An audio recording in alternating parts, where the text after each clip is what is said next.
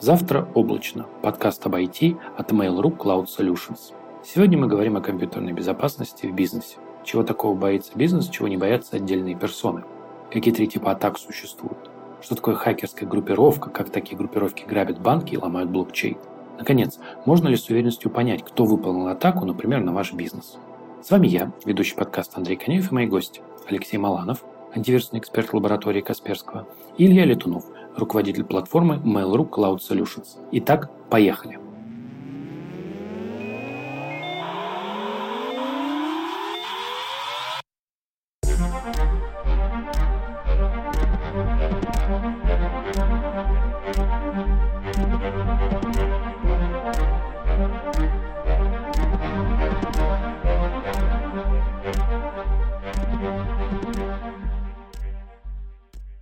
Представьтесь. Привет, меня зовут Алексей Маланов, я антивирусный эксперт лаборатории Касперского. И, значит, говорить мы будем сегодня про э, вирусы и про близкие к этому темы. Мы когда обсуждали тему, да, заранее, у нас было несколько вопросов, и самое интересное, как ни странно, это вот отношение э, к компьютерной безопасности в B2B сегменте. Вот это какая-то такая вещь. То есть все примерно себе представляют, как устроен. Ну, по модулю, да, каких-то там ски скинем. Не все представляют, но в принципе человек примерно понимает, что у него есть антивирус, он его купил, поставил, заплатил сейчас. Подписка, да, сейчас все по подписке. Вот. А как устроена B2B история? Ну, в B2C, как мы знаем, эм, обычно угрозам, в общем-то, все равно кого отковать. В общем, на кого напоролись, кого пробили, ну, там повезло. В B2B надо делить угрозы на три типа.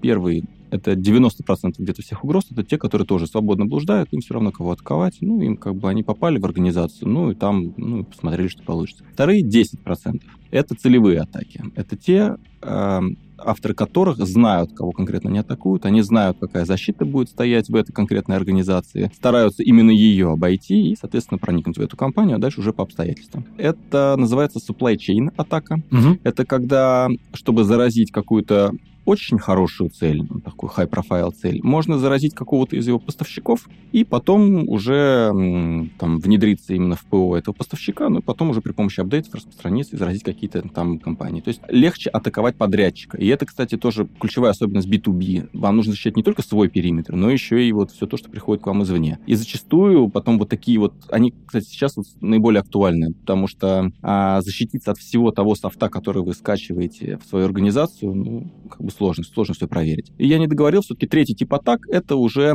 а, так называемое кибероружие. Это где-то там одна десятая или даже гораздо меньше процентов э, угроз. Это те, которые пишутся настолько квалифицированными группировками, что мы подозреваем, что это state sponsored, то есть э, спонсируются государством. И они уже выполняют там такие... Они ни в коем случае не предназначены для извлечения прибыли, они там... Например? Достигают... Ну, самая известная и одна из все-таки в новейшей истории одна из первых целевых атак — это Stuxnet, который был разработан двумя организациями, двумя странами.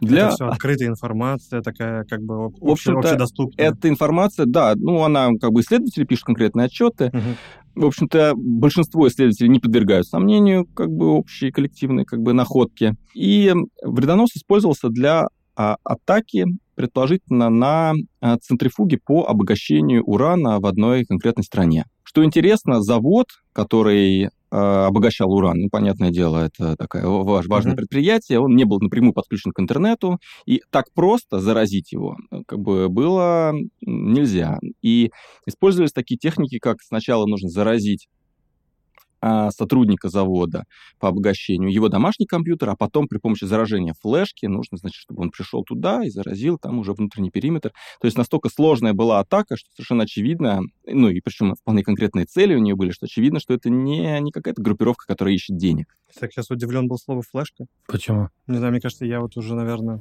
года три ни разу флешка в руках не Это держал. был 2009 год. А, да, 9 11 сейчас э, ну, Ты просто подзабыть. везде впихиваешь свои облачные технологии, ну, да, конечно, конечно, да, конечно, это явно было. Но на самом деле насчет э, флешек, облачной технологии, а если речь идет о критически, критическом предприятии, ну там какой-то завод, там тоже нефть перега, перега, перекачивает, перегоняет, то там, конечно, все-таки тоже стараются к интернету особо важные узлы не подключать. Ну, и логично. более того, защита критической инфраструктуры тоже новый тренд и как бы особенно важно.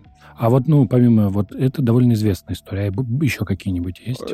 Есть. Вот да. атака, атака дронами недавно была. Это можно назвать кибероружием?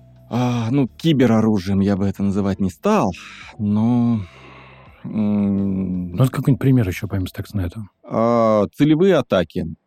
Сейчас давайте вот скажем, когда идет атака на кибер, э, на криптобиржу, угу. ну, это всегда целевая атака, вполне осознанно. Сейчас это довольно популярно, как я понимаю. Ну, да, там последние там, пару лет, но, в общем-то, эти атаки ну, там, с 2013 года хорошо прослеживаются, их, их количество растет. В общем-то, на крупные компании действительно такие целевые атаки совершаются. При этом традиционный, обычный базовый уровень защиты в виде антивируса для конечных узлов, этого зачастую недостаточно, потому что злоумышленник, он не просто абы кого атакует, он взял тот зловред, который он пишет, он проверил его на, на предмет детектирования этим а, защитным решением, он, значит, пытается обойти каждый из слоев защиты. Понятное дело, что в данном случае цель защитного решения в том, чтобы э, сделать а, максимально ресурсозатратным а, обход а, защиты. То есть, если, скажем, у вас там много слоев, облачная защита, поведенческая защита, там машинное обучение, то ему нужно сквозь все пробиться, и это много ресурсов. И задача сделать так, чтобы цена а, атаки была выше, чем потенциальная выгода от пробива, помноженная на вероятность этого пробива. Ну а с кибероружием это не работает. Да? Вот это вот такой расчет, он удобный, когда мы говорим про условно угрозы первого и второго типа, про которые а, ты сказал. Ну, про, первого, про угрозы первого типа здесь, в общем-то, а все зависит напрямую от качества решения, защитного решения для угу. конечных узлов. Там, в общем-то, даже, ну, там просто чем лучше ваша защита, это определяется обычными тестами, тем лучше. Про второго уровня действительно зависит от того, э, зависит в общем-то, сколько ресурсов потратит злоумышленник. Но надо сказать, что здесь э, еще есть такое понятие, как защита от целевых атак. То mm-hmm. есть э, защита конечных узлов или каких-то серверов это одно, это базовый уровень защиты, а защита от целевых атак, она имеет агентов, установленных на всех узлах в организации. И есть некий центральный сервер, который обрабатывает всю получаемую вот метаинформацию, и он ищет аномалии. То есть он, э, например, делает, он сверяет общее поведение внутри сети с э, каким-то глобальным бейзлайном, с не знаю, как на, на русский это перевести. Стандартным поведением. Стандартным поведением, да. И для сверяет Э, ситуацию с стандартным поведением для этой конкретной организации. И на основании этого делает э, предположение, что-то пошло не так или все идет в порядке. Ну, там, например, если он видит, что почему-то ночью какой-то там компьютер бухгалтера, который никогда не соединялся ни с каким сервером в Китае, вдруг начал соединяться. Но это как бы тревожный звоночек. Как правило, никаких решений автоматически в этом случае не предпринимается. Ну, там, конечно, все зависит от администратора. Администратор получает алерт. Это там причем э, он получает алерт и начинает расследовать, что же такое, то есть как это так вышло, откуда это все началось, то есть, скажем, какая цепочка событий э, привела к тому, что э, вот произошло соединение с каким-то китайским сервером. Ну, это причем такой простой пример, как правило, там аномалии, они им больше Там сначала блокируется, он разбирается и разблокируется, или наоборот, он как бы должен разобраться, только потом заблокировать. То есть, все как обычно. зависит вот от того, как настроит администратор. То есть, если это какой-то там... И все зависит еще от э, важности узла и от критичности этого события. Если это какой-то банк, то у них, например, там э, можно поставить в режим э, default deny там всех аномалий, то есть э, априори все вот это подозрительно сначала будет блокироваться, потом расследоваться, потом только будет разрешаться, там адаптироваться правила. Но если это какая-то другая организация, ну, мало ли, кто там ночью пришел э, и из компьютера бухгалтера начал куда-то ходить, мало ли, что там еще происходит. Все зависит, конечно, от отношения. И, как правило, в этих вот крупных организациях или организациях, в которых есть очень много что терять, там есть специальный отдел, называется СОК. Security Operation Center. Там сидят администраторы, которые именно что противостоят целевым угрозам. Ну, с того, что ты рассказал, правильно я понимаю, что на самом деле все как бы звезды такого как бы хакерского мира, они как бы занимаются B2B, потому что там как бы чем более ты круче, чем больше ты можешь получить за успешную атаку. Поэтому как бы в B2C это такой типа, ну, такой middle уровень, ты должен массово там собрать с разных людей и написать какой-то универсальный. А как бы если ты хочешь B2B, то ты должен быть очень крутым в какой-то конкретной атаке, в каком-то конкретной сфере. И как бы все вот эти вот звездные сообщества хакеров — это про B2B. Как ты сюда говоришь, звездные сообщества хакеров? Ну, есть же, знаете, как бы лучшие хакеры мира, как бы есть соревнования хакеров, есть там типа топ-рейтинг хакеров, ну, которые типа общепризнаны во всем мире. Давай по порядку. А, во-первых, вот те, которые соревнования, топ-рейтинг хакеров, в общем-то, хакеры довольно-таки четко делятся на белых и черных. В общем-то, ну, есть просто моральный принцип. У одних не, не своруй, у других э, беру все, что плохо лежит. Угу. Ну, и поэтому я бы как бы эти сообщества просто разделял на две кучки и не смешивал, и не говорил, что какие-то есть рейтинги. Если говорить про то, что самые лучшие атакуют э, B2B, а еще самые-самые лучшие, они, значит, работают над кибероружием, ну, наверное, это, ну, разумно. Но, с другой стороны, тут как бы трудно судить. я вот еще могу добавить, что если речь идет о целевых атаках, то, как правило, у них разделение обязанностей. И, как правило, если это, ну, именно финансовые угрозы, то они друг друга еще не знают в лицо. То есть кто-то занимается э, пробитием, то есть цель кого-то, какой, какой-то группировки или там какого-то конкретного человека, это попасть внутрь. На самом то деле есть... это просто ОПГ. Да, угу. вот именно, что это, это именно что ОПГ. ОПГ, где у тебя есть люди, которые отвечают за одно, за другое, доставить. Да. Есть мозговой центр, который не ездит на дело. В общем-то, там все так же.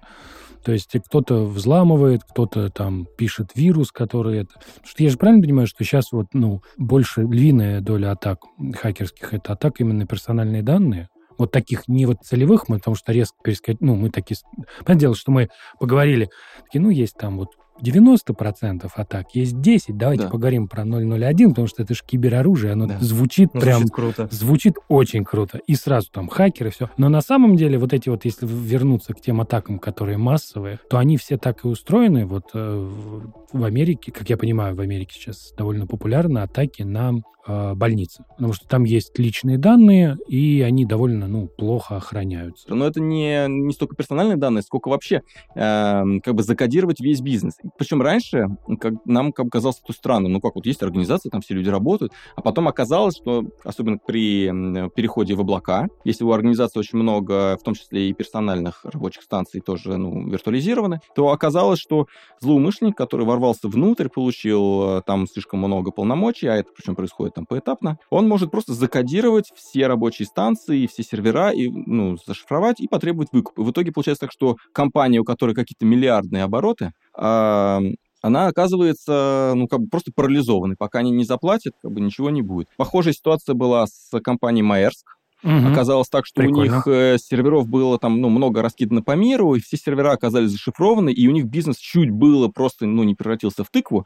Просто оказалось, что у них один сервер в какой-то там Африке, здесь я могу немножко там э, путать, перевирать, он у них был выключен на обслуживание, и, значит, там срочно Открытый звонили. пароль там был, да, по-моему? Э, ну, нет, я, насколько помню, это вообще была атака WannaCry, которая распространялась при помощи Remote Code Execution, то есть без участия человека и без все-таки паролей. И, то есть она проникла внутрь, ну и так как патчи для операционной системы не были установлены, как ни странно, то были заражены сервера. И вот они, значит, просили, пожалуйста, не включать этот последний сервер, не зашифрованный в сеть, потому что мы боимся, надо вот убедиться, что все будет в порядке, и потом они, значит, с него там резервные копии сняли и восстановили свой бизнес. Это, значит, я уже забыл, с чего я начал. С того, что, да, шифрование да, и требование выкупа да. это действительно очень актуальная угроза, в том числе и для бизнеса. И я бы сказал, что вообще криптовалюты, как, как, как это ни странно, а, существенно ну, переродили вот этот вот э, бизнес э, злоумышленников, потому что если раньше, ну как извлечь деньги из компании... Так, чтобы не засветиться, да? Да, во-первых, да, если какой-то перевод э, ну, банковский, то потом его восстановят и так далее. Нет, конечно, такое тоже иногда происходит.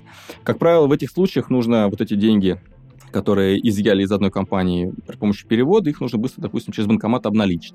Это уже потом следующая цепочка в этой группировке, в этом ОПГ, специальные дропы, люди в масках подходят к банкомату, тяп-ляп, и с ворованных карт там снимают, обналичивают все деньги. Например, атака Карбонак, там оценивают, чуть ли не миллиард долларов был украден из э, различных банков. Это группировка, которая атаковала именно банки. Потом, значит, после того, как вы попадаете внутрь, а, злоумышленники начинают распространяться внутри организации, начинают выяснять, как у них устроен там, перевод платежек и так далее, как вот это все у них работает. Уж не знаю, там, видимо, какие-то финансисты есть в этой группировке, которые по скриншотам там следят, понимают, какой день завозят деньги, грубо говоря, в банкоматы, потом отдают команды банкоматам выдать эти наличные. Ну и вот таким вот образом такая вот ОПГ может, э, в общем, довольно-таки существенный ущерб. О, то есть они, типа, ну, это была такая атака, что они просто через банкоматы сняли много кэша. Да, как интересно, те люди, которые как бы поработали в организации, как они их не засветили, они, или они их как бы просто продают? А в какой организации? Ну, в банк же должен кто-то устроиться, чтобы все это выяснить. Э, как нет, этих нет. людей потом же найдут? А, нет, как правило, все, ну, насколько мне известно, это все обходится без инсайдеров. Без инсайдеров? Да, например, типичная атака Это есть какая-нибудь, какой-нибудь бухгалтер, который сидит, значит, ничего у него не происходит, он не боится, что его атакуют, даже не бухгалтер, а просто какой-нибудь там, ну, там, человек маркетолог, паролем, маркетолог, да, человек с паролем. Ему приходит письмо, э, там, таргетированное. Люди, они изучили его профиль в соцсетях. Вот знают, это как что... раз для чего нужны личные данные. Это, видишь, да, все-таки... но на самом деле эти данные, они ну, прямо понятно. в соцсетях я, Да берутся. я все понимаю, да. да, да. Ему просто приходит письмо, вот э, два билета на игру вашей любимой команды баскетбольной. Прямо сегодня. Он говорит, да, два билета, я всегда мечтал, кликает. Значит, если у него Microsoft Word не пропатчен, значит, у него документ вардовский, и он заражен после этого. Что, что происходит дальше? Во-первых, у злоумышленников появляется вот якорь, а, опора внутри организации. Потом они уже могут подключаться к этому компьютеру и дальше вести разведывательную деятельность. Им главное понять, например, какова структура сети, кто там главный. Они смотрят, например, с кем маркетолог общается, как часто он там, допустим, шлет презентацию, отчет, еще что-то. А, вот такой, например, способ. Они ставят такого троян, который начинает тормозить компьютер очень сильно. Прибегает администратор, он причем не может удаленно зайти, или просто удаленно он там заходит. И вот в тот момент, когда он логинится, keylogger получает его креденшалы. Ну, там, причем есть техники, которые позволяют после того, как администратор зашел, получить его логин-пароль. А, значит, у него теперь уже есть логин-пароль от какого-то одного администратора. Ага. Потом при помощи этого логина-пароля можно там получить э, логин-пароль, ну, там уже самого главного по домену, и уже там, грубо говоря, стать так, богом уже в этой всей организации. А потом уже э, там можно и директору подложить э, вредоноса при помощи инструментов администрирования или найти того, того главного бухгалтера, который авторизует проводки, я уж не знаю, сам не финансист, ну и уже потом, уже сам потом сложный момент это еще как вот материализовать вот это преимущество. То есть, с одной стороны, вы управляете каждым из компьютеров в организации, с другой стороны, деньги же еще надо украсть. Ну и еще там вывести их очень быстро, обналичить. Ну, как бы различные техники, различные подходы, ну, тут всякое бывает. Полноценный ОПГ. Ну, то есть нужны еще... Спе... Потому что люди, которые сломают, они здесь, конечно, важную роль играют, но в конечном итоге... К- кого-то ловят. То есть, например, того, кто подбегает к банкомату в маске и начинает снимать деньги, его могут поймать за руку, схватить, но он никого не может сдать, потому что он, вот, у него один канал общения. При этом кажется, что даже вот эти люди, которые держат дропов, которые снимают, они как бы более ключевую роль играют, чем те, кто может снять. Потому что как бы они, скорее всего, уже такие, типа, ну, там, люди в рынке, которые понимают, там, найм какой-то осуществляют черный. Хочется, держат какие-то регионы, да, хочется сказать, снимать. что вот это вот до этого момента ты просто рассказал очень подробный research. Знаешь, вот как какие-нибудь там банковские грабители сидели с, с машиной через дорогу от банка и смотрели, смотрели, как там приезжают, там... Ну, вообще этапы у такой атаки, они всегда довольно-таки стандартные. Это пробив, то есть попасть внутрь, потом, значит, распространиться, ну, они там еще описаны. И я в общих чертах рассказываю. На самом деле все там бывает по-разному. Иной, иной раз бывает так, что действительно какой-то инсайдер принес что-то на флешке, там, и более того, службе безопасности, как правило, после инцидента нужно еще осуществлять incident response. То есть они должны понять, как это все произошло.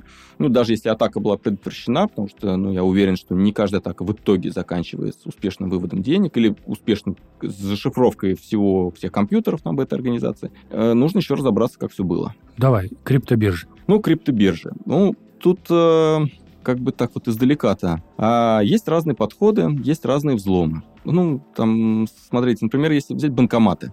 А, банкоматы, которые позволяют вам продать биткоин и получить кэш. Оказалось, что э, была атака в, в Канаде, из там 30 банкоматов вытащили весь кэш. Они приходили, как это было устроено? На банкомате нарисован QR-код, с телефона я перевожу деньги на банкомат, свои биткоины, а он мне выдает наличку. Что делали люди? Они переводили деньги на банкомат, а потом тут же отменяли с телефона эту транзакцию. То есть насколько нужно было не подумать о безопасности, чтобы реализовать вот такие вот банкоматы, в которых можно взять отменить транзакцию. А в криптовалютах действительно такое возможно. Как правило... Как это возможно? Как правило, дело в том, что когда я отправляю транзакцию, она не сразу попадает в блокчейн. Ну, не знаю, как вот наши слушатели uh-huh. хорошо в этом разбираются. Она не сразу попадает в блокчейн, она попадает в некую очередь. Очередь ожидания, так называемый мемпул. Чтобы собралось достаточное количество участников, чтобы подтвердить сделку? А, вот это? Нет, на самом Или деле просто потому, что блоки, во-первых, ну, допустим, в биткоине они пишут раз в 10 минут, создается блок, и в него записывается транзакция. Во-вторых, очередь просто длинная, и не успевает все их разгребать. И там транзакции сортируются по комиссии. И майнер, который создает очередной блок, он такой смотрит, так, ну, кто тут мне готов побольше копеечек дать,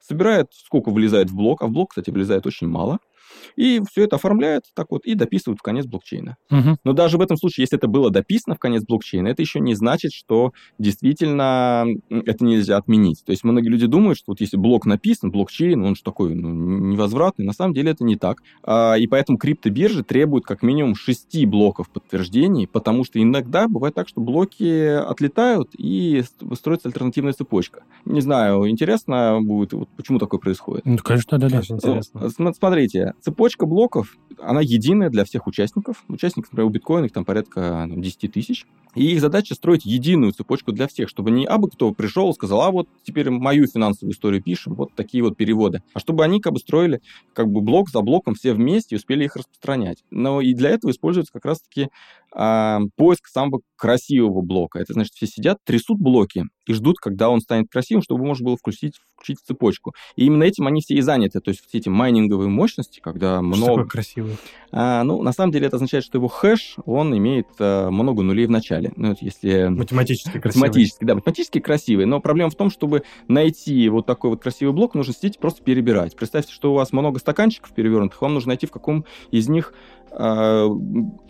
шарик для пинг-понга. Вы открываете один за другим до тех пор, пока вы не найдете. И вот поэтому все эти люди, которые занимаются майнингом, а там уже какие-то космические, космические затраты электричества. Затраты электричества на а, производство блоков биткоина соизмеримы там с затратами Польши. Ну, тут надо, конечно, каждый день надо обновлять свои данные, но, в общем, я помню, что Польша там тоже была. Это космическое электричество тратится только на то, чтобы выбрать того счастливчика, который получит в награду там 12,5 биткоинов и положит их себе в карман. Это я, значит, все к чему говорю, что вот эти блоки, они, значит, строятся. Но бывает иногда так, что два счастливчика находят блоки одновременно, и в итоге у вас строятся две цепочки. Бывает еще более, бывает еще хуже, когда вы строите все вместе, всей, всей общностью строите одну большую хорошую цепочку, а кто-то втихаря, у которого очень много мощностей, строит альтернативную финансовую историю, в которой он свои деньги никому не передавал. И он строит такую длинную цепочку, а потом ее всем предъявляет и говорит, вот смотрите, я-то больше всех старался, потому что у меня больше мощностей, чем у вас всех вместе взятых. Поэтому вы должны доверять моей финансовой истории, в которой написано, что я свои деньги никому не отправлял, и они у меня обращаются, возвращаются мне назад опять в карман. И я таким образом могу их тратить два раза. Не знаю, что это, наверное, какие-то такие, ну,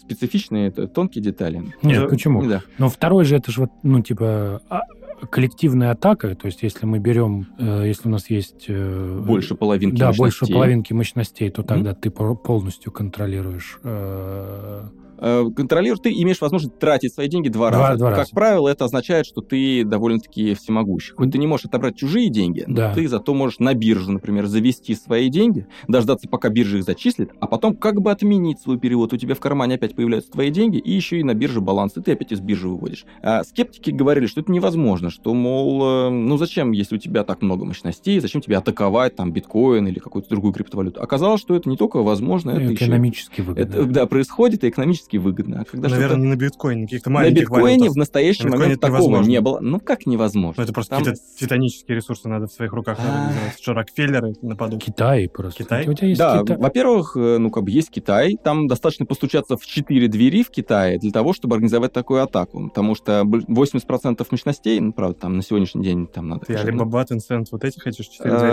назвать? Нет, нет, там э, майнинговые пулы, это те, которые определяют, то есть те, кто аккумулируют вот майнинговые мощности.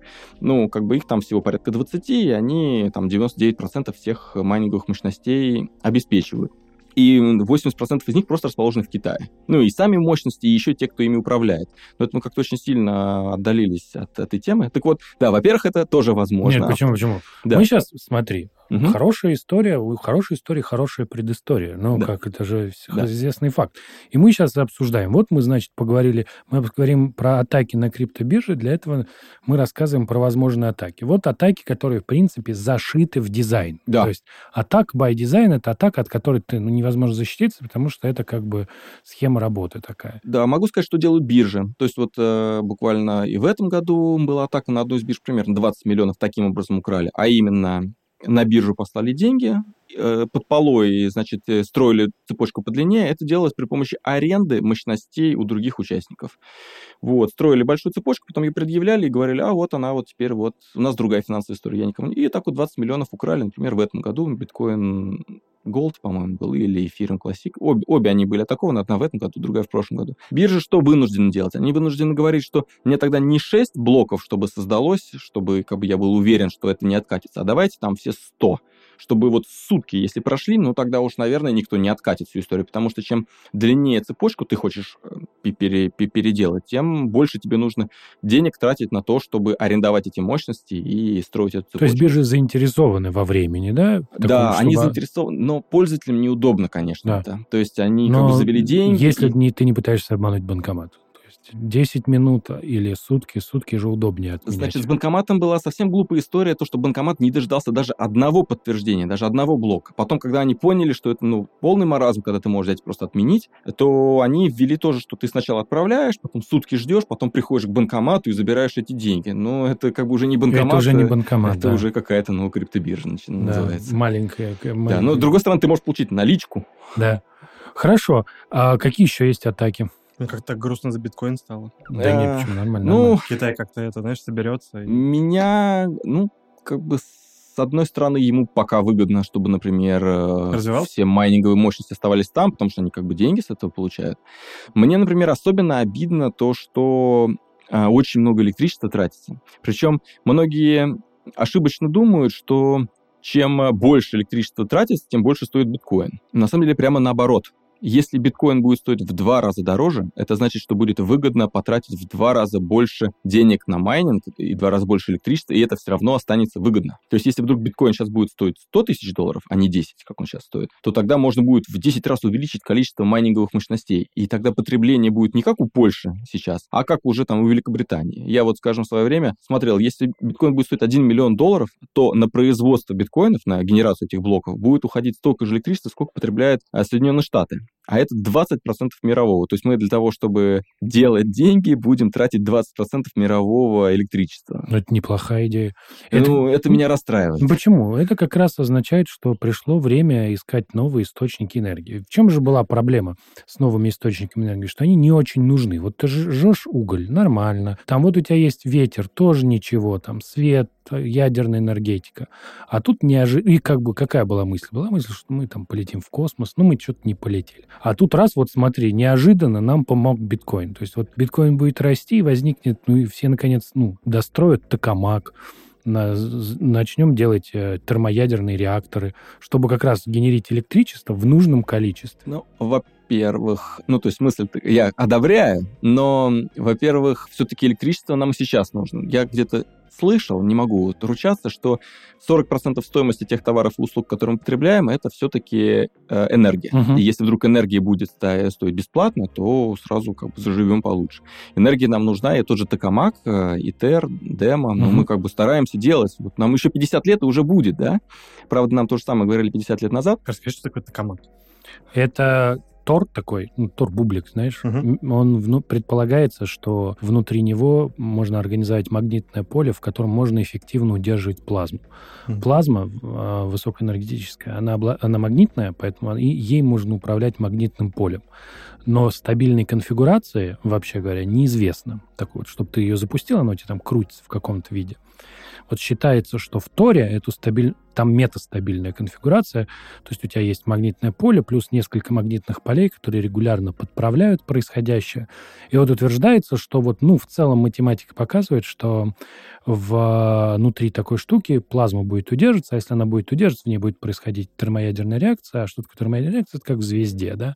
У тебя э, элементы превращаются из более легких в более тяжелые с выделением энергии в ядерной реакции очень тяжелые в более легкие превращаются, энергия выделяется. Мы получаем термоядерный реактор. Да, мы получаем термоядерный реактор, в котором внутри там все горит, ну, как в звезде горит топливо, водород превращается uh-huh. в гелий. Вот, так у тебя вот в этой штуке. И ну, ты все контролируешь, в принципе. Вот. Такой, кстати, был в фильме э, не, знак... не, «Пассажиры».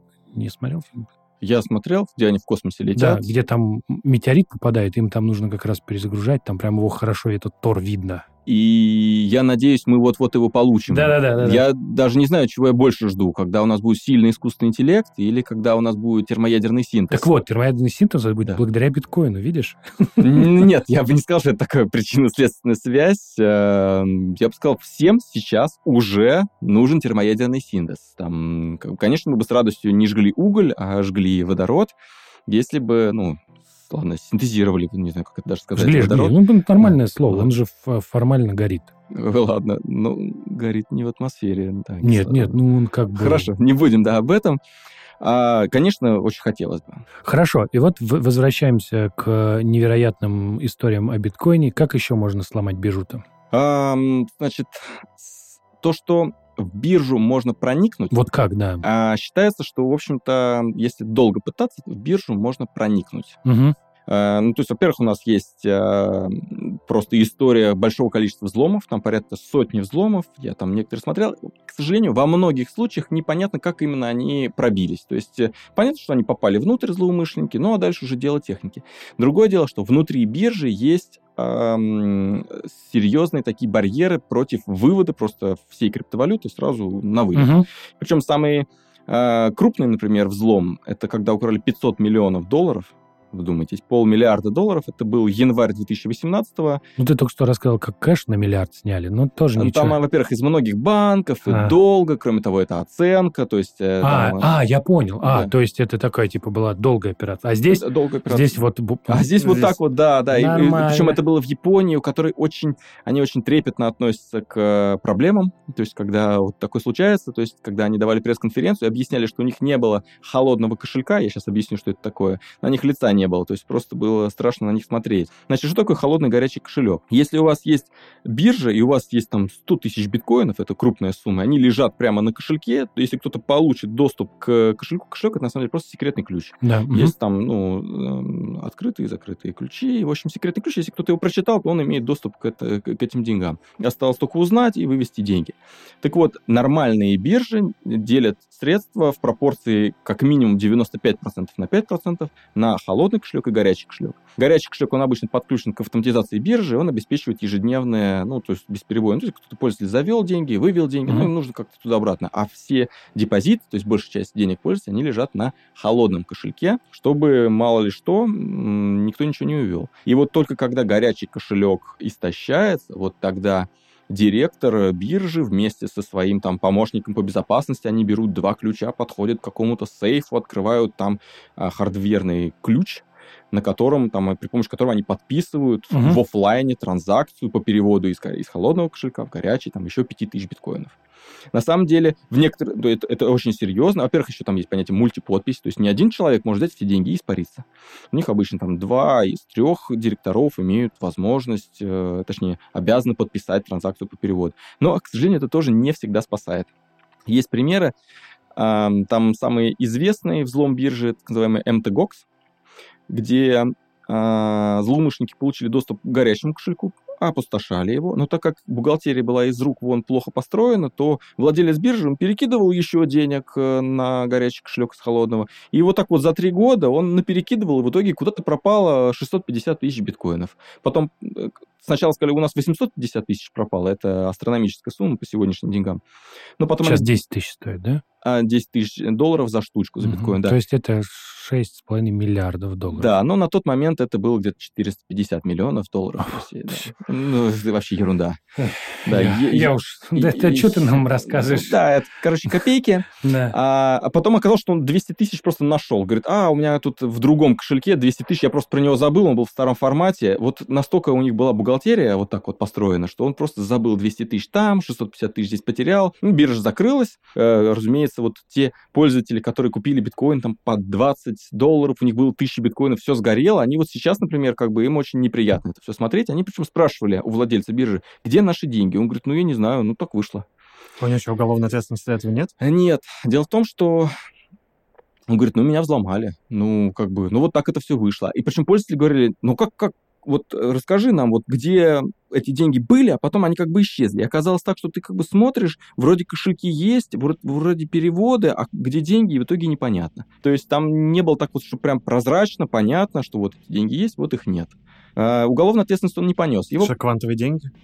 А, нет, просто там, ну, как бы смотрят на кошельки, и видно, что он их постепенно перекидывал на горячий кошелек. Вот это происходило довольно долго, э, они потом истощались, он как ни на что не обращал внимания. Ну, какая-то очень мутная история. Его судили за то, что э, ну, по другой причине, и, все-таки отпустили. Да, хотел сказать, все равно сел, но... Нет, нет, он все-таки не сел. Э, дело в том, что в конце 2013 года биткоин сильно вырос в цене. Он буквально там в ноябре стоил 100 долларов еще, а уже к декабрю 1000 долларов он стоил. И э, оказалось, что это потому, что владелец биржи MTGOX еще в 2011 году потерял 100 тысяч биткоинов, или он уже купил биржу с потерянными 100 тысячами биткоинов, и потом хотел как-то возместить ущерб. Ну, то есть у него были доллары, у него были биткоины, биткоинов не хватало. Он говорил, ну давай я вот за свои доллары накуплю биткоинов с рынка, и тем самым восполню свои затраты. И он написал робота, который сидел и покупал время от времени. И именно это-то и разогнало стоимость биткоина до таких высот, просто потому что он пытался восполнить свой дефицит в 100 тысяч биткоинов. Ну вот так, такой вот парадокс. И его за это судили и говорили, что ну это как это называется, манипуляция рынком, что угу. это такое. Но он оправдывался и говорил, ну а как, вот я должен как бы 100 тысяч, э, как бы, что мне делать? Но оказалось, что он из-за из этих манипуляций стал должен только больше, потому что он настолько загнал цену вверх, что хоть он, конечно, и восполнил свои запасы биткоинов, но он... Э, по деньгам остался По деньгам больше. он остался еще больше должен, да.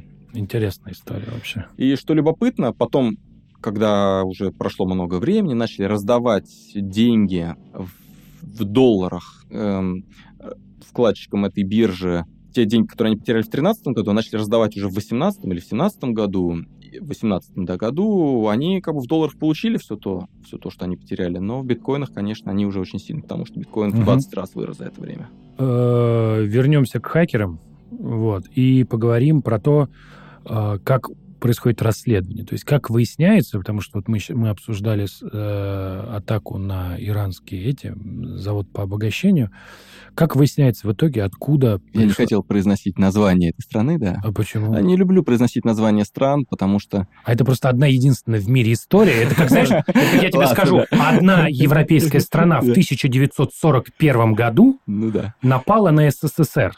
Хорошо. Вот, примерно так это выглядит. Вот. А, скажи мне, э, как выясняется это? Ну, то есть вот э, вообще как? Вот у тебя есть код. А, в общих чертах. Ну, во-первых, сначала выясняется, что центрифуги разрушились, потому что они вертелись с неправильной скоростью. Да, это я понял. Да, ну, да вот мы то дошли... есть сначала нужен физический анализ того, что произошло. Потом оказалось, почему они вертелись с неправильной скоростью, потому что программатор, не знаю, как называется это по-русски, э, система управления СКУТ, сейчас система контроль, контроля. Кон, да, контроля. Да, система, которая эти центрифуги контролирует, она оказалась заражена. Начали смотреть, чем. Причем, ну, как бы вирус, он же не, не удалил свое тело, так повезло или не знаю. Как они поняли, что она именно заражена? Вот просто, может быть, ошибка в алгоритме, просто баг. А, ну, как отличить вирус от бага? Все-таки, ну, очень просто. Ну, то есть, если я пишу программу, как бы я как бы вижу, какие могут быть баги, а какие не могут быть баги. То есть я вижу, Программисты что... сейчас не, не знают, какие они баги выпустили продакшн. А, ну, если это вы проводите расследование знаю. и просто такие разбираете по кирпичикам, то вы, конечно, то там... Детально до, до, до да. строчки кода разбираете, да. как работает контроллер. Да, то есть находим модуль, который... Причем для того, чтобы заразить такой контроллер, сначала нужно его купить. То есть он не под управлением там традиционного Windows, он как бы... Нужно у какой-то компании, по-моему, Siemens, э, точно не скажу, нужно купить, он стоит каких-то там 100 тысяч долларов, и нужно сидеть и программировать под него вот такую вот угрозу. И причем нужно, чтобы тот компьютер, который управляет этим вот контроллером, чтобы он его еще и заразил, то есть перепрошил, ну, то есть как бы угу. все это такая вот цепочка, из которой становится понятно, что денег это стоило немало. А, вот, и потом, значит, выясняют, а как вот попал вредоносный код на компьютер по управлению SCADA. А, оказывается, человек принес флешки. То есть вот так вот постепенно расследуют. В некоторых случаях, разумеется, если грамотно затереть следы, то уже и ничего не выяснишь. А вот как, ну, выясняют, вот какая-нибудь там очередная атака вируса WannaCry, например. Угу. Вот как выясняют, откуда он появился? Про WannaCry, например, э, напомню слушателям, что э, этот зловред при помощи сетевой уязвимости части в Microsoft Windows, в, непро, не, в непропаченный, заражал устройство, тоже блокировал экран, кстати, требовал биткоины на определенные адреса для того, чтобы разблокировать. Ну и оказалось, что вот это вот требование биткоинов — это фикция, на самом деле ничего разблокировать нельзя, и поэтому WannaCry — это не а, ransomware, а это Viper. То есть он предназначен для того, чтобы уничтожать возможность работы с, угу. с этим компьютером. Но это тоже выяснилось. Есть предположение, какая страна за этим стоит, но я, как обычно, называть не буду. Да, предполагается, что это была именно государственная атака. А, государственная атака. Да. Слушай, а как? Вот, ну, такой вопрос. А это прям, ну, видно, да? По... А, как видно, не видно. Ну, просто вот, вот я, понятно же, в каком контексте-то я интересуюсь, что вот там э, буквально, вот мы, когда только обсуждали этот подкаст с тобой, да, мы там говорили про русских хакеров, и прям, прям помню, как мы сказали, вот недавно была новость, что русские хакеры опять что-то. Угу. И вот мы сейчас записываем этот подкаст, а между этими двумя событиями прошло какое-то время, и вот опять была какая-то недавно новость, которая опять что-то русские хакеры. И хочется сказать, вот когда русских хакеров обвиняют, ну, какие Какие ваши доказательства, да. цитируя фильм я, «Красная жара»? Приведу пример. Вот вы, допустим, настроили радиоприемник и слышите радио, по которому кто-то говорит по-немецки. Значит, вы знаете, что, во-первых, э, вещатель э, немец, вы знаете, откуда идет радиосигнал. Он, допустим, говорит «доброе утро», когда в Германии утро. И вы такие говорите, ну, смотрите, много факторов, которые говорят, что, ну, наверное, радиостанция расположена в Германии. Но, с одной стороны, да, с другой стороны, тут 50 на 50. Возможно, в Австрии, а возможно, кто-то просто там, не знаю, какие-то пеленгаторы, еще что-то такое ставит. И, э, ну, то есть это все можно подделать. Конечно, при очень, эм, как бы, большой сноровке подделать можно очень многое. Например, э, была атака во время Олимпийских игр в Южной Корее э, под названием Olympic Destroyer. И там были вшиты определенные э, показатели, как это называется, фичи, которые указывали на одну страну, но при детальном а, анализе выяснилось, что это все-таки были ложные, подложные как бы фичи, и все-таки за этой атакой стоит другая страна. То есть, с одной стороны, есть определенные факторы, например, там, если это военные люди, то они обычно работают там с 10 до 6. Если у них рабочее время, именно в это время как бы зловред активен, ну так и строят предположение. Ну, значит, они как бы в этом часовом поясе приходят и работают. Ну, там, потому что дело в том, что при целевой атаке нельзя написать такой зловред, который будет сам все делать, прямо попал и распространился и все остальное. Нет, там это ручной контроль. То есть люди сначала попадают внутрь, потом осматриваются. Причем этот процесс, он ну, там длится месяц. Ну, там, ну, то есть это, это длительный процесс. Потом они там постепенно как-то находят э, каналы, по которым можно извлечь информацию. Потом они 4 июля, например, не работают, да? да и да, ты да, такой, типа... хм... Ну, как-то так, да. да То да, есть, да. с одной стороны, э, атрибуция вредоносного кода это крайне зыбкая а, да, вещь. Зыбкая. Хочется зыбкая. сказать, что просто твой пример с радио, он гораздо более четкие, потому что частоты там как-то... Я понимаю, что... К сожалению, а, вот эта атрибуция, она, как правило, вот на таких признаках и строится. Я понимаю. То есть на таких, которые, в общем-то, хочется спросить, ну а ну а что, а что а как, ну, может, кто-нибудь другой тоже работает специально там по ночам для того, чтобы это выглядело? Не-не-не, вот просто, ну мы когда говорим прям про очень крутую целевую атаку, угу. да, как вот э, какие-то это, там понятно, да, там и, и когда ты понимаешь, что условно э, это стоило очень много денег, то это логично, что заказчик кто-то, у кого много денег, а ну, таких заказчиков хочется сказать, что и немного. Да, во-первых, нужно посмотреть, кто жертва. Да. И по жертвам тоже можно производить атрибуцию. Это, как правило, чуть ли не основной. Во-вторых, инструментарий. Все-таки а разрабатывать с нуля все эти инструменты, при помощи которых происходит заражение, а там ведь очень много модулей, которые, каждый из которых выполняет свою функцию, с нуля разрабатывать О, сложно. Да. То есть, типа, можно вот Какими-то по... библиотечками пользуешься? Да, да, типа, да. Но, но бывает так, что, например, одна, а, одна страна пользуется библиотечками другой страны, просто чтобы сэкономить, если они как бы нашли а, возможность использовать чужие библиотеки, ну, они говорят, ну, что вот, хороший момент. Там, например, если говорить про а, Э, есть еще такое понятие, как эксплойты, эксплойты нулевого дня. Это означает, что для них нету патчей. Там, например, эксплойт для... Сейчас я поясню, что это такое. Для айфона, например, он, там, говорят, стоит миллион долларов. То есть, если э, человек... Там есть реальная атака. Какой-то в одной стране один исследователь, борец за права, получал, получил смс от э, своего источника, мол, перейди по ссылке, там э, важная для тебя информация, я твой информатор. Он, прежде чем перейти по ссылке, отправил ее в security фирму, мол, ребята, исследуйте, что там. Оказалось, что там эксплойт нулевого дня для айфонов. И они при помощи э, тщательного, тщательного исследования выяснили, что там просто целый ворох вот этих вот а, а, своих exploit chain ов, которые приводят к тому, что ты просто переходишь по ссылке, а твой iPhone после этого заражен.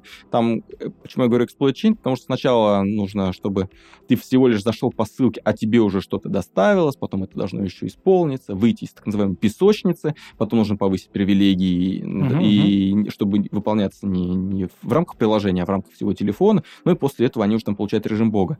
И вот это все удалось исследовать, ну и это как бы стоит колоссальных денег, потому что исследователи добрые, белые, которые находят а, уязвимость нулевого дня, они имеют возможность ее совершенно легально продать.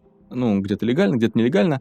А, то есть есть как бы черный рынок, на котором как раз-таки вот сидят те, кому они нужны в одни руки, грубо говоря. Они просто... Bug bounty.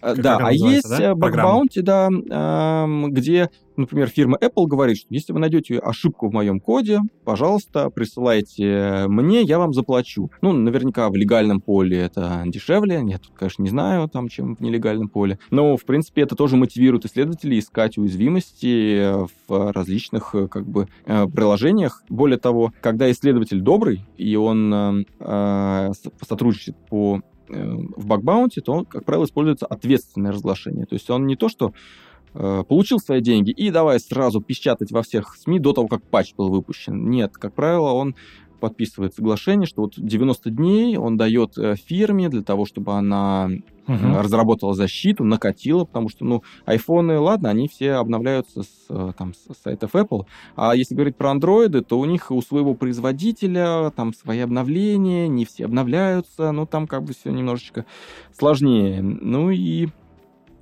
Я Поэтому вот на, на эту тему слышал такую, такую конспирологическую теорию о том, что на самом деле все эти эксплойты, как бы они такие ценные, что, ну, как бы для какого-то важного случая их хранят государство. Что, типа, те же эксплойты Apple, Android, это вообще такие, типа, одно из очень важных оружий спецслужб, которые они в случае чего могут, например, в каком-то экстремальном случае раскрыть, потому что если он сработает, то, как бы, ну, один раз все узнали, конец. И, как бы, это уникальные, уникальные штучные эксплойты, и, как бы, это вот, типа, некая мощность там, не знаю, разведки, да, страны, которой он обладает. Э, так Потому и что есть. их скрыть можно разово и получить огромный эффект в нужный ага. момент. Э, так и есть, то есть все именно так, но тут насчет э, мощи, тут, в общем в основном дело упирается в деньги, потому что их можно купить на черном рынке, и если у вас просто много долларов, то вы можете купить много эксплойтов нулевого дня. Насчет того, чтобы получить максимальный эффект, как правило, э, все-таки мы этого не наблюдаем. Как правило, есть вполне конкретные цели, и, допустим, если эта цель оправдывает использование вот такого вот дорогого эксплойта, то вот они его используют. Если не оправдывает, ну, они используют там какие-то друг другие подходы, либо там для нескольких целей. Ну, то есть э, не то чтобы сразу после первой жертвы он вскрывается и как бы теряется. Можно как бы кого-то аккуратненько заразить, э, все из него вытащить, и никто не заметит. То есть э, это тоже важный элемент э, в восстановлении произошедшего. Это мы смотрим по эксплойтам, смотрим по тому, как это все получилось, по модулям, по библиотечкам. Да. Да, но в целом все равно вот эта вот история, когда пишут, что зачем-то стоят русские хакеры, она все равно зыбкое. А что значит? А, за каким-то событием, да, да стоит? Это вообще доказать? Возможно это доказать? Вот в такой ситуации, как ты рассказываешь, кажется, что это даже доказать невозможно. Ну, знаете, это жутко... кому, кому-то не надо доказывать, это... кому кто-то вот, говорит, смотри, я, я знаю, да нет, мне нет, дальше нет. все равно. Вот это как раз та часть, которая жутко бесит, потому да. что, когда мне не надо ничего не доказывать, очевидно, что за этим стоят русские хакеры, но в математике вот главный булшит начинает, идет после слова «очевидно» всегда. Вот как а... бы, если что-то очевидно, значит, скорее всего, у тебя просто нет доказательств. Мой учитель а, говорил, что очевидно это то, что легко доказать. Ага, то да. есть, когда кто-то из да. его учеников говорил очевидно, он говорит, ну так и легко да, доказать. Да. Значит, к сожалению, грубо говоря, достаточно объявить это русские хакеры, а дальше уже, ну, у них где-то, наверное, внутренние отчеты есть, из которых это следует, может быть, э, чего-то нет. Тут э, это то, что от нас не зависит, и поэтому нам, в общем-то, неведомо и не так интересно.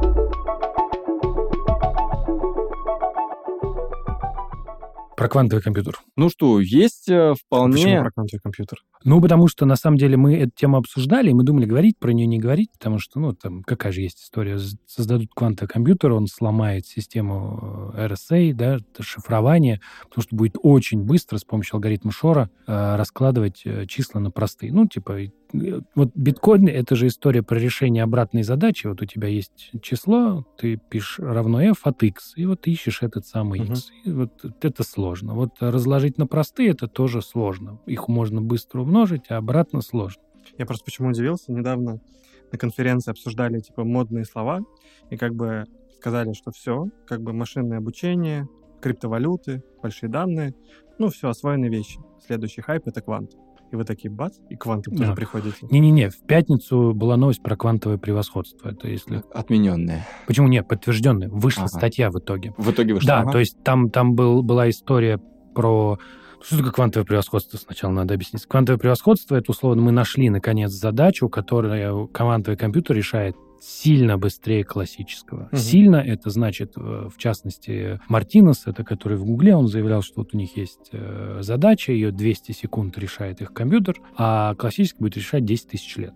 Вот. Лучший классический. Лучший классический компьютер. Потом оказалось, что два дня IBM выпустила. Ну вот эта история туда-сюда шаталась, и вот а, в итоге вышла статья. То есть А, это Два дня, в смысле, не 200 секунд, а два дня. два дня, да. Ага. Не, не, не 10, Не 10 тысяч лет, а два дня. да. О, Но все равно два дня и 200 секунд это разница сильно на порядок. Ну, тем более, самый Да, лучший компьютер, да. да. Вот. И это по-прежнему типа хорошо. И э, статья вышла в итоге, кажется, в Nature она вышла вот в пятницу. То есть то был припринт, его потом убрали, но статья появилась, и она уже появилась с комментарием, с ответом на IBM, и вот условно квантовое превосходство достигнуто. Мы, соответственно, боимся, что, ну, как традиционная страшилка, что когда появится квантовый компьютер, он сможет ломать системы шифрования эффективно. А страшилка известная, ну и, к сожалению, уже все про нее тоже известно. Чтобы защититься от этого, нужно помимо текущего стандартного шифрования, не квантум устойчивого, навесить сверху еще шифрование квантум устойчивого. Есть алгоритмы, которые э, доказано, что на квантовом компьютере решаются не быстрее. Не быстрее. Да, другое дело, что мало ли они вдруг окажутся на обычном компьютере решаются быстро. То есть Ага. сложно такие вот алгоритмы, значит, То придумать. есть надо и там, и там, чтобы было. Да, классно. нужно одним, а сверху другим. И тогда даже... э, Ведь проблема не в том... Сейчас мы, разумеется, все равно расшифровать ничего не можем, можно пока не опасаться. Но проблема в том, что сейчас можно сохранить зашифрованные данные, которые в будущем все еще будут полезны. Вот, именно поэтому, что навешивать защиту нужно уже сейчас на особо важные данные, чтобы даже когда квантовые компьютеры все-таки смогут а, взламывать те или иные В этом сомнений нет, что рано или поздно они к этому придут. Ну, Или есть е- в этом сомнения? И- Нет, нет, нет, этого сомнений нет. Точно Тут- придут. Ну, конечно, придут. Тут другое дело, что, судя по всему, все-то, когда про это говорили, я даже помню, фильм какой-то видел фантастический, что там, типа, чуваки стартап сделали и сделали вот квантовый чип прямо вот... ну, Терминатор. Не-не, нет, квантовый, который прям вот в ноут помещался, и вот с помощью ноута можно было ужасные вещи творить. На самом деле, конечно, квантовый компьютер это будет что-то такое вот государственного уровня, то есть это будут... Ну, а сейчас же ведь крупные корпорации лидируют, а не государство. Ну, нет, сейчас, сейчас лидируют условно крупные игроки. То есть у тебя есть IBM с бюджетом, сравнимым с государственным, у тебя есть там Google, у тебя есть несколько китайских компаний, условно, та же Alibaba, и, соответственно, вот есть какие-то страны типа Сингапур и Россия, которые, наоборот, э, квантовые центры так вот типа государственным централизованным образом финансируют. Но в целом общ, ну, чек входа понятен, в общем-то, в эту Ну, там историю. выше, чем суперкомпьютеры даже, правильно? Стоимость. А принцип другой. То есть, э, с одной стороны, они могут оперировать маленькими... м, Ну, здесь да, лучше Андрей расскажет. Как Да не, нет, все Да. правильно. На самом деле нет даже сейчас общего представления о том, как, на каких э, принципах мы хотим его построить. Условно, существует три сейчас схемы. Схема первая. Ты берешь металлическое кольцо, самое, самое дешевое, которое вот как раз использует Google, потому что ее потенциально можно производить на э, существующих мощностях. Ты берешь кольцо металлическое, разрезаешь его, то есть оно не соединено. Когда ты его охлаждаешь до очень низкой температуры, там появляется ток, потому что электроны могут туннелировать через вот эту вот э, разрез. Мгм. Вот у тебя появился разрез, и у тебя, так как ток квантовый, он крутится в обе стороны. По часовой стрелке против часовой стрелки. Если к этому добавить магнитное поле, то можно делать, что типа в сторону по часовой чуть больше, в сторону против часовой чуть меньше. Вот ты получил кубит Мгм. который одновременно в двух состояниях, и вот так он непрерывно варьируется. И есть атомные ловушки ионные ловушки. Это когда ты берешь атомы, помещаешь их э, в специальную ловушку, это типа сложнее, но зато там шумов меньше, потому что вот когда у тебя такая штуковина механическая, вот, железная, с кольцом, у тебя есть тепловой шум. Да, когда ты охладил атомы лазером, у тебя теплового шума нет, и они гораздо эффективнее работают. Но зато, понятное дело, держать атом или ион в ловушке, две разные схемы. Вот. Это типа приводит, довольно быстро приводит к тому, что кубит у тебя разрушается. Вот, поэтому хочется сказать, что, например, если у тебя есть алгоритм, в котором мало кубитов и много шагов, то вот первая схема предпочтительнее. А если у тебя есть алгоритм, где нужно много кубитов, ну, там, чтобы они там по три шага сделали, то вот эта штука с ионами, она, типа, очень понятна. Вот. И это, разумеется, вот, ну, огромные аппараты, и пока вот тот же Google оперирует десятками кубитов, а нужны сотни и тысячи. Причем десятками он оперирует вот в специфической задаче. Да. да. А если общего назначения, такой универсальный компьютер, Да. там какие-то 25, А, насколько я а в чем ограничение? Ну почему больше этих А вот в чем. сделать? Дело в том, чтобы добавить почему Google не очередной может- кубит, Мгм. нужно, грубо говоря, удвоить э, точность там системы, грубо говоря, в два раза меньше сделать шумов. И вот каждый следующий это все больше и больше, э, ну, такая вот трудность. Экспоненциально растет сложность. Пока просто, ну и как бы почему, э, в общем-то, довольно долго вся эта история висела, так в подвешенном состоянии не было ощущения, что это случится. Вот, а потом оказалось, что да, э, что на самом деле, как и с атомной бомбой, трудности носят инженерный характер. То есть они решаемы путем длительных, дорогостоящих экспериментов и поиска решений каких-то таких, там, эффективного охлаждения, там, правильного расположения, каких-то таких вещей. Чего Вот. не скажешь про сильный искусственный интеллект. Вот там как раз-таки Да. непонятно, что делать, куда двигаться. Мы находимся на этапе ноль. Ну, мы на нем находимся уже лет 60, потому Да. что мы же первые истории про искусственный интеллект появились еще в 50-х годах, тогда казалось, что вот-вот-вот, сейчас, сейчас, сейчас. Перцептроны, кстати, же тогда были придуманы. Они же просто всех расстроили. Их придумали, погоняли и поняли, что ничего с Ну ним не сделаешь. Здесь я как бы не соглашусь. То есть перцептрон... Нет, то, что их погоняли, ничего не сделаешь, да. Но то, как мы сейчас продвинулись в области Не-не-не, нейросетей а и я так далее, говорю- это все-таки не имеет отношения к сильному искусственному Не, интеллекту. не имеет. Да. Я просто говорю, что э, поиск, вот и казалось, что вот, ну, давайте смотреть. Это же, ну, я хочу сказать, что 50 лет назад возникла эта идея. Может, там стоит расшифровать, что такое сильный искусственный Да, интеллект? давайте я, значит, разделю, и я, я всегда это делаю. Значит, есть слабый искусственный интеллект, который мы называем машинное обучение, ну, чтобы не было иллюзий. Есть сильный искусственный интеллект, который может э, думать, соображать, он может решать задачи, которые вы не программировали, он способен э, креативить. Так вот, сильного искусственного интеллекта нет, и еще неизвестно, будет ли он изобретен в нашем веке. А вот слабый искусственный интеллект, машинное обучение, оно сейчас показывает бомбические результаты. Но, тем не менее, оно не способно решать ту задачу, которую мы не программировали. то, грубо говоря, э, все нейрос- нейросети и вообще подобные штуки, слабый искусственный интеллект, это очень хороший переводчик. И удивительные вещи, они как бы э, почему какие-то вещи оказались для нас удивительными, что мы никогда не задумывались, что вот, ну, условно, мы привыкли, что с одного языка можно переводить на другой, да, но, например, что можно эффективно решать такую задачу. Я тебе говорю, нарисуй мне машину, и ты рисуешь офигенную машину, да, прям вот рисуешь мне ее. И это с точки зрения нейросети тоже перевод. Вот я тебе просто сказал, да. Или, например, там э, найди мне кота, это тоже задача типа такая оказалась в целом машинно несложная, там или обыграть человека в Го, что казалось типа недостижимой сложностью, а оказалось, что Го ну легкая игра для машины. Мы-то думали, она сложная, она оказалась легкой. И это скорее открытие про нас, но это не искусственный интеллект. Я в вопросах машинного обучения люблю говорить про риски. Ага. Про риски и этические вопросы. Ну, сейчас, наверное, про этику не будем говорить, о том, что люди будут терять работу, дискриминация и так далее. А риски э, легко продемонстрировать там, на примере, э, как по-русски сказать, adversarial images, э, враждебные, вражеские изображения. Мгм. То есть э, берем знаки, например, дорожные, наклеиваем малюсенькие наклеечки на них, и в итоге машинное обучение видит в этих знаках что-то другое, не распознает их. Хотя нам, людям, кажется, ничего же не изменилось. И это демонстрируется в совершенно различных примерах. То есть можно рядом с э, бананом положить э, специальную наклеечку тоже, и он говорит, о, это, значит, тостер. У нас была новость, что типа напечатали черепашку, которую э, алгоритм Google распознал как винтовку М16. Да, к сожалению, Черепашка. Мгм. к сожалению, мы сейчас не можем ам, доверить сколько-нибудь серьезную задачу, ответственную задачу в руки машинного обучения. Кстати, прости, недавно была новость, что американские военные заявили, что не будут использовать искусственный интеллект в системах контроля ядерных вооружений. Я не знаю, может, это такая реклама к предстоящему Терминатору была. Что я просто, просто думаю, «М, надо же. Спасибо, да. Спасибо. Спасибо, что сказали. Да, потому что мы как бы помним, чем это закончилось-то. Вот. Так что да, им, я согласен, им действительно нельзя доверить вплоть, ну, там, Распознавание оружия, например, при помощи рентгена в аэропортах все еще люди смотрят, потому что иначе можно обмануть.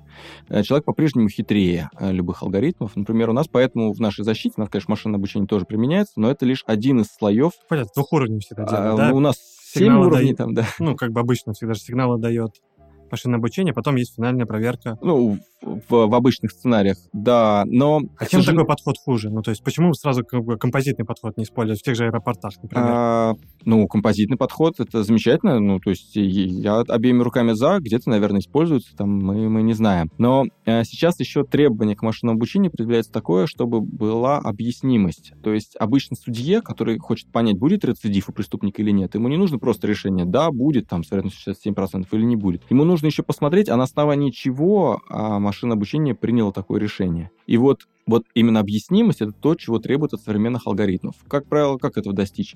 Нужно обучать одновременно два алгоритма. Один будет принимать решение, а второй будет смотреть на первый алгоритм И объяснить его. и объяснять, на основании каких признаков это происходит. Потому что, к сожалению, многие алгоритмы сейчас впитывают э, несовершенство нашего мира и начинают э, заниматься дискриминацией. То есть, скажем, если цвет кожи можно не подавать на вход алгоритму, который принимает решение, казалось бы, да, но он может его как бы угадать по другим факторам. Например, по предпочтениям в еде можно угадать национальность человека. И если вот, скажем, берем, разрабатываем алгоритм, который решает, выдавать кредит или нет. Вот мы загоняем там много данных, в том числе предпочтения в еде, и оказывается, что он начинает смотреть на пол и на цвет кожи. А вот этого хотелось бы избежать. А, к сожалению, машинное обучение, это ведь ну, нейросеточка, и непонятно, что это какие-то коэффициентики, и ничего не понятно, что там такое произошло. А внутри расист. А Вот внутри интересно в этой расист. ситуации. Ну, типа, он же правильные выводы тогда с точки зрения оценки риска это делает. А про это есть хорошая картинка, знаешь, типа там э, карикатура, типа э, типа война с машинами закончилась очень быстро, и валяются роботы, типа разбитые, и такие люди стоят с пушками, такие говорят, все понятно, типа, ну почему они, типа, атаковали нас с мечами и копьями? Ну, говорит, это специфика машинного обучения, гораздо больше войн было выиграно именно таким Мгм. способом, понимаешь? Вот, вот и здесь то же самое, как бы, ну, что, что тебе сказать? Предрассудки так устроены. А, ну, тут все-таки я чуть э, э, по-другому отвечу.